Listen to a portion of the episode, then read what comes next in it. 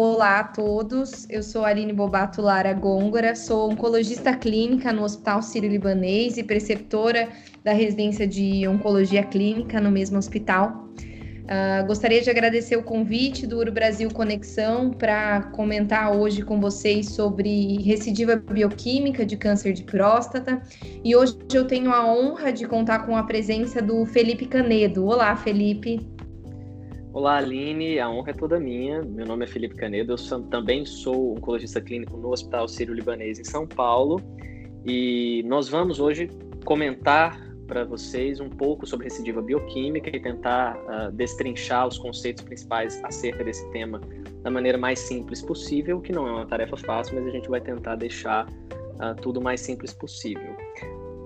Para iniciar, Aline, uh, eu gostaria que você comentasse para nós o conceito de fato de recidiva bioquímica é, e explicitasse um pouco sobre valores de PSA, sobretudo após os tratamentos iniciais de radioterapia ou prostatectomia.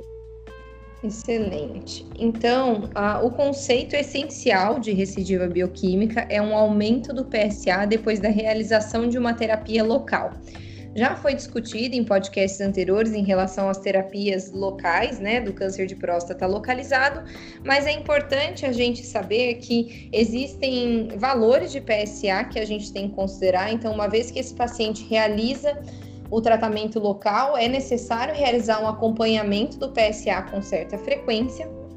E esse valor do PSA difere no paciente que realizou prostatectomia radical e no paciente que realizou radioterapia. Cerca de 20 até 40% dos pacientes que foram submetidos à prostatectomia radical vão cursar com recidiva bioquímica e 30 a 50% dos pacientes da rádio também vão ter esse mesmo esse mesmo problema em cerca de 10 anos da, da terapia local. Então, em relação aos valores do PSA, depois da realização da prostatectomia radical, uma vez que é retirado todo o tecido prostático, na prática o PSA deve estar praticamente zerado. Então, valores tão pequenos como 0,2, esse é o valor que precisa ser gravado, é considerado recidiva bioquímica. Alguns estudos mais recentes, inclusive, consideram o valor de 0,1 para a gente indicar o tratamento. Lembrando que esse valor tem que ser confirmado num segundo PSA. Já depois da radioterapia, uma vez que esse paciente mantém a próstata, o valor é maior, então a definição é um pouco mais controversa. Porém, a definição mais utilizada é o nadir do PSA, isto é, o menor valor que o PSA atingiu depois do tratamento, mais 2. Então, se esse paciente atingiu um PSA de 0,1, o valor considerado recidiva bioquímica é de 2,1. No entanto, um PSA que vem ascendendo já acima de valores de 1, 1,5, já consideramos talvez como uma possível recidiva bioquímica e temos que ficar atentos. Perfeito. Uh, e nesses pacientes com recidivas bioquímicas, então, existe algum fator prognóstico que você leva em consideração para classificá-los em termos de risco e de eventuais tratamentos futuros que eles possam receber? Claro, sem dúvida. Uh, o objetivo, a gente vai comentar depois do tratamento da recidiva bioquímica, é a gente ainda fazer um tratamento uh, curativo, né? Então, a gente usa alguns nomogramas para a gente prever também o, o, risco de desenvolvimento de metástases a, a, curto, médio e longo prazo, né, que seria o maior risco desses pacientes. E esses nomogramas incluem alguns fatores, como o PSA, então o nível de duplicação do PSA, o doubling time, é o próprio PSA no momento da recidiva bioquímica e algumas características patológicas da cirurgia, se esse paciente foi para prostatectomia, então margens, o, o Gleason, presença ou não de linfonodos, o estadiamento T, então tumores T3, T4 tem um risco maior de desenvolvimento de metástases do que tumores menos avançados, e também nos pacientes da radioterapia, o estadiamento clínico prévio e algumas características patológicas são importantes para a gente predizer esse risco no futuro do desenvolvimento de, de metástases. Agora, uma vez que a gente tem esse diagnóstico SPSA, Felipe, existe algum exame específico que tenha que ser solicitado antes de a gente definir um tratamento? Ah, perfeito. Então, bem, nesse sentido, você tendo um diagnóstico de recidiva bioquímica, Né? Esses pacientes podem se beneficiar da realização de exames de imagem, sobretudo no sentido de a gente excluir uma eventual doença metastática, ainda que de baixo volume, é, e que mudaria eventualmente o nosso tratamento inicial. Classicamente, os exames de imagem solicitados para pacientes com recidiva bioquímica, sobretudo aqueles que têm fatores de risco e eventualmente PSAs maiores, seriam tomografias de tórax, abdômen e pelve e cintilografia óssea. Mas a gente sabe que, é, mesmo em valores de PSA relativamente altos, a chance de, desses exames virem positivos não é tão alta. Então, há métodos novos de imagem que a gente tem solicitado cada vez mais para esses pacientes. É, principalmente ressonância magnética em termos de avaliação local e de suspeitas de recidivas ou em loja prostática é, ou de persistência de doença na próstata já irradiada. Né? E é claro que a gente sabe que o acesso aos exames de imagem é muito heterogêneo no país, mas para aqueles pacientes que têm acesso, o PET com PSMA pode ser uma alternativa muito interessante. O PET com PSMA é um método de medicina nuclear que usa de um radiofármaco é, com PSMA, que é um marcador que está expresso é, nas células prostáticas e, portanto, também nas células do câncer de próstata, e que vai marcar e vai levar à expressão de qualquer eventual sítio de metástase é, e que expresse PSMA. É, então, a gente pode se utilizar dessa técnica para eventualmente descartar ou pelo menos ter mais segurança de que o paciente não tem uma doença metastática no momento da recidiva bioquímica. A gente sabe que quanto mais alto o valor de PSA, maior a chance de um exame como esse vir positivo, mas é, para o PET com PSMA, mesmo valores relativamente baixos de PSA podem já dar positividade para o exame. Então, o valor de PSA, de um modo geral, a, a partir de um PSA de 0,1, por exemplo, você já tem indicação, e principalmente a partir de um PSA de 0,2, de realizar esse exame para um rastreio de doença metastática. Agora, é importante dizer que, é, mesmo naqueles pacientes em que o exame de imagem não mostra sítios de doença extraprostática ou doença metastática, esses pacientes não, não têm contraindicação à realização de um tratamento de salvamento. Então, mesmo nesses pacientes com exame de, exames de imagem negativos, você deve proceder aos tratamentos que a gente vai comentar em seguida. Excelente, Felipe, exatamente isso. Ah, os exames, então, eles são uma ferramenta que a gente utiliza, porém não são indicativos de tratamento ou não da, da recidiva bioquímica.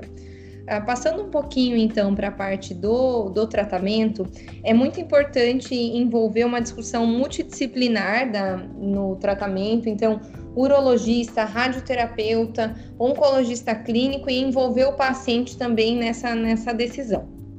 O tratamento após a prostatectomia na recidiva bioquímica, então naquele PSA maior do que 0,2, inclui a radioterapia de salvamento, que inclui a loja prostática e a drenagem linfática. Houve benefício de fazer essa rádio mais estendida pode ou não ser associada à terapia de deprivação androgênica. Na maioria das vezes, a gente acaba associando essa terapia de deprivação androgênica por cerca de seis meses. Ela é realizada com agonistas ou antagonistas do LHRH com o objetivo de reduzir a testosterona a níveis de castração e ser um adjuvante potencializar o efeito da radioterapia.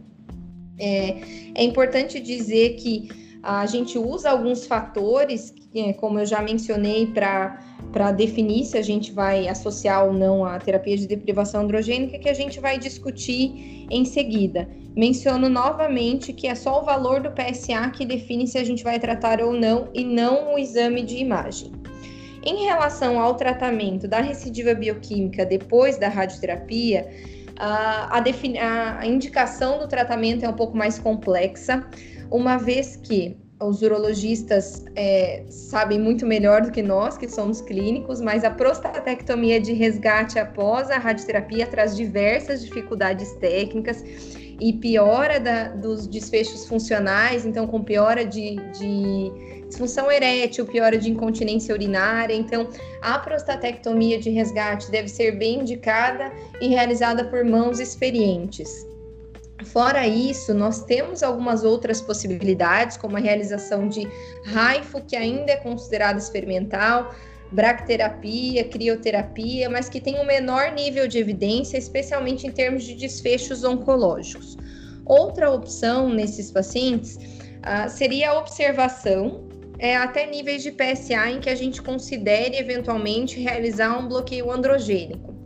Muito importante mencionar que desde o tratamento da doença localizada, que a gente sempre vai considerar a expectativa de vida desse paciente. Então, pacientes que têm expectativa de vida menor do que 5 a 10 anos, muitas vezes nós nem consideramos realizar o tratamento da, da recidiva bioquímica. Ah, porém, esse, essa discussão realmente tem que envolver todos os médicos que tenham esse paciente e também o próprio paciente. Ah, uma dúvida que sempre surge, que eu já mencionei anteriormente, é quando a gente realiza a radioterapia de salvamento depois da prostatectomia, se a gente vai associar ou não a terapia de deprivação androgênica, a conhecida hormonioterapia. Como é que você usa isso na prática, Felipe? Qual que é a, a conduta que, que os, os oncologistas, urologistas e radioterapeuta têm adotado na prática? Então, a associação da terapia de supressão androgênica para esses pacientes com recidivas bioquímicas, ela já foi uh, avaliada em estudos clínicos e o que a gente notou é que, de fato, parece haver um benefício quase que global para os pacientes que passam por uma radioterapia de salvamento pós-recidiva bioquímica, é, aliás, em recidiva bioquímica pós-prostatectomia, né, parece haver um benefício de você associar, pelo menos por curto prazo, e esse curto prazo é de geralmente seis meses, uh, uma terapia de supressão androgênica, como você já mencionou, com, com um agonista ou antagonista uh, de LH-RH. E aí, nesse sentido, uh, algum, o, alguns estudos já mostraram que associar duas doses, uma dose no início da radioterapia e uma dose três meses após, mantendo assim seis meses de supressão androgênica, né, leva a um ganho em sobrevida e, sobretudo, uma sobrevida livre de recorrência, seja recorrência bioquímica, seja uma recorrência clínica ou por imagem. É, nesse ponto, é preciso só notar que a maioria dos pacientes vai ter indicação de associação de terapia de supressão androgênica, porém, é, estudos também já mostraram que para pacientes com PSAs mais baixos, sobretudo aqueles com PSA abaixo de 0,6, o benefício pode ser marginal, mas há um risco de que é, essa sobrevida piore devido a eventos cardiovasculares. Então, na prática, o que a gente faz é usar os valores de PSA e individualizar para cada paciente baseando-se nas comorbidades daquele paciente. Né? E numa discussão com o paciente, é, pesando riscos e benefícios, individualizar a associação de terapia de, de supressão androgênica. É, naqueles pacientes com PSA acima de 0,6, a indicação é quase que global, a não ser que ele tenha uma contraindicação muito importante devido a outras comorbidades, é, e geralmente a gente usa seis meses. Existem subgrupos de pacientes, sobretudo, sobretudo aqueles com PSAs maiores, e aí aqui maiores do que 1,5 já é um ponto de corte razoável, em que você pode pensar em associar a terapia de supressão androgênica por mais tempo. E há estudos mostrando que dois anos dessa terapia de supressão androgênica podem ser benéficos para pacientes de maior risco. Então, no fim das contas, trata-se de uma decisão que deve ser feita de maneira multidisciplinar, né, consultando-se sempre o radioterapeuta, o urologista, e tomando essa decisão de maneira compartilhada, inclusive com o próprio paciente, pesando-se comorbidades e eventuais outros fatores do paciente. Mas lembrando que, então, existe indicação para associação de seis meses de terapia de supressão androgênica, para a maioria dos casos. Para aqueles com PSA menor do que 0,6, essa indicação é controversa, e, sobretudo, você deve pesar as comorbidades, sobretudo as cardiovasculares. Com PSAs maiores e maiores do que 1,5, você pode pensar em associar por dois anos. Ótimo. Felipe, e um desafio muito encontrado na nossa prática clínica diária são os pacientes que têm aumento do PSA depois de esgotadas as terapias locais.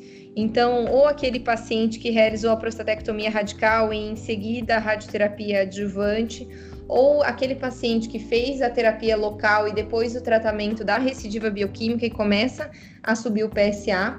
E nós procedemos à investigação, seja com tomografias e cintilografia óssea ou PET-PSMA, e esses pacientes não apresentam nenhuma metástase detectável. Então, são esses pacientes com aumento do PSA depois de esgotados os tratamentos sem nenhuma metástase. Como você vê isso na prática clínica? Qual seria a conduta nesses casos?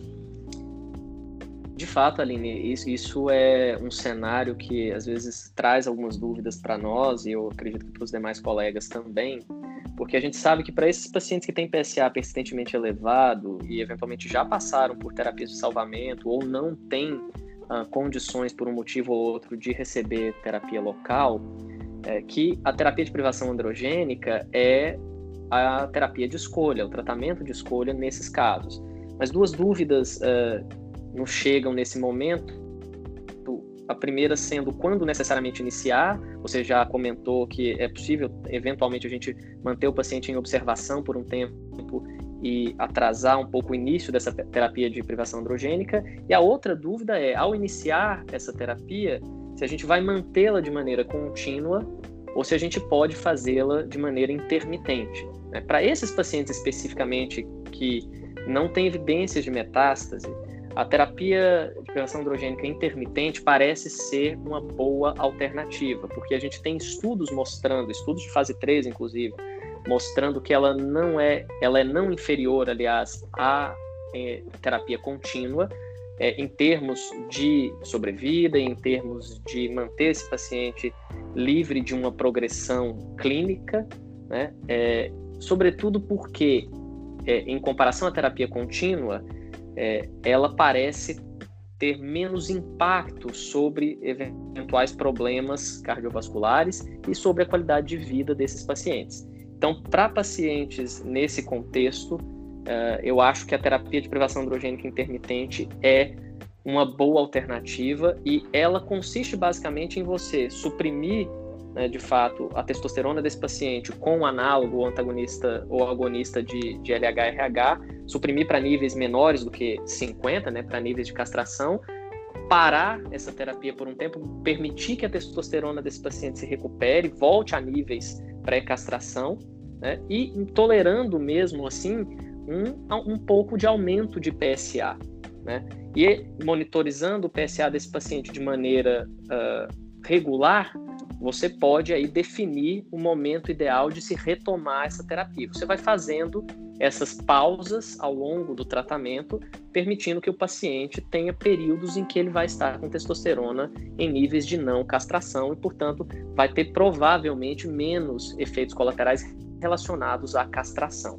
Nesse sentido, é, é importante só deixar claro ao paciente é, os eventuais é, riscos e benefícios de cada uma das estratégias, inclusive lidar com a eventual ansiedade do paciente em manter é, uma terapia intermitente e em observar esses aumentos do PSA ao longo do tempo. Né? Então, isso é algo que a gente sempre discute de maneira multidisciplinar e compartilha com o paciente antes de definir, mas eu acho que é uma boa opção para esses pacientes nesse cenário. E falando de qualidade de vida e desses eventuais efeitos colaterais, é, você poderia talvez comentar conosco um pouco sobre os efeitos colaterais da terapia de privação androgênica e do que isso pode acarretar ao paciente? Sem dúvida. A, a, nossa grande preocupação, e por isso que a gente discute tanto associar ou não terapias de privação androgênica ou, ou ADT intermitente, são os efeitos colaterais que ela traz para o paciente, né? Então, o bloqueio da testosterona é algo que pode impactar bastante na qualidade de vida desse paciente. Uh, pode trazer é, sintomas desde fogachos, sudorese, é, disfunção erétil, perda da libido, até outros sintomas cognitivos, psicológicos e mesmo aumento do risco cardiovascular e de eventos cardiovasculares, perda de massa muscular com sarcopenia, perda de massa óssea. Então, é algo que a gente tem que acompanhar ao longo do, do bloqueio, realizando eventualmente densitometria óssea, recomendando atividade física para esses pacientes e realmente discutir em conjunto com o urologista o que, que a gente pode fazer para manejar esses efeitos colaterais, mas é algo que a gente leva em consideração e que a gente tem que discutir bem com o paciente antes de, de iniciar a terapia. E para concluir, Uh, eu vou comentar um pouco dos nossos pontos finais, quero que o Felipe comente também depois. É o que, que, que a gente acha que o clínico tem que saber, o urologista generalista, para conduzir esses casos. Uh, o primeiro ponto, acredito que é saber os valores de, de, PSA que configuram recidiva bioquímica, entender que esses pacientes vão fazer um segmento depois da terapia local e saber o corte para poder indicar um tratamento no momento adequado, indicar uma investigação no, no momento adequado para o urologista discutir com a equipe multidisciplinar o melhor tratamento para para esse paciente no momento da recidiva bioquímica e saber aí, ah, depois de indicado o tratamento, os efeitos colaterais, o acompanhamento desse paciente, discutir com os pacientes os prós e contras de, de, de cada tratamento e discutir os objetivos de tratamento também. Felipe, você tem algum ponto que você acha que é importante a gente deixar de mensagem para todo, todos que estão nos ouvindo hoje? Eu acho que você já comentou muito bem. Eu acho que saber realmente identificar recidiva bioquímica é fundamental. Saber que eventualmente esse paciente pode precisar e ele pode se beneficiar da realização de exames de imagem, né, e quais são esses exames, como a gente já comentou anteriormente, e poder fazer o acompanhamento desse paciente durante o tratamento, sabendo dos potenciais impactos que esses tratamentos de salvamento, de resgate e a terapia de privação androgênica posterior podem acarretar para esse paciente, de maneira que você possa acompanhar o paciente é, da melhor maneira possível. Acho que isso aqui vai ser fundamental, sempre buscando né, a maior chance de cura e a, a maior, a melhor qualidade de vida para esse paciente durante esses tratamentos. Exato. É, bom, gostaria novamente de agradecer o convite do podcast Uro Brasil Conexão para nós estarmos aqui participando, discutindo esse tema. E nós estaremos juntos novamente em um segundo momento para discutir um tema mais desafiador, que é o câncer de próstata metastático. Obrigada, Felipe, pela companhia hoje. Muito obrigado, obrigado ao Podcast Ouro Brasil, obrigado a você, Aline, pelo convite também e nos vemos no próximo podcast logo mais.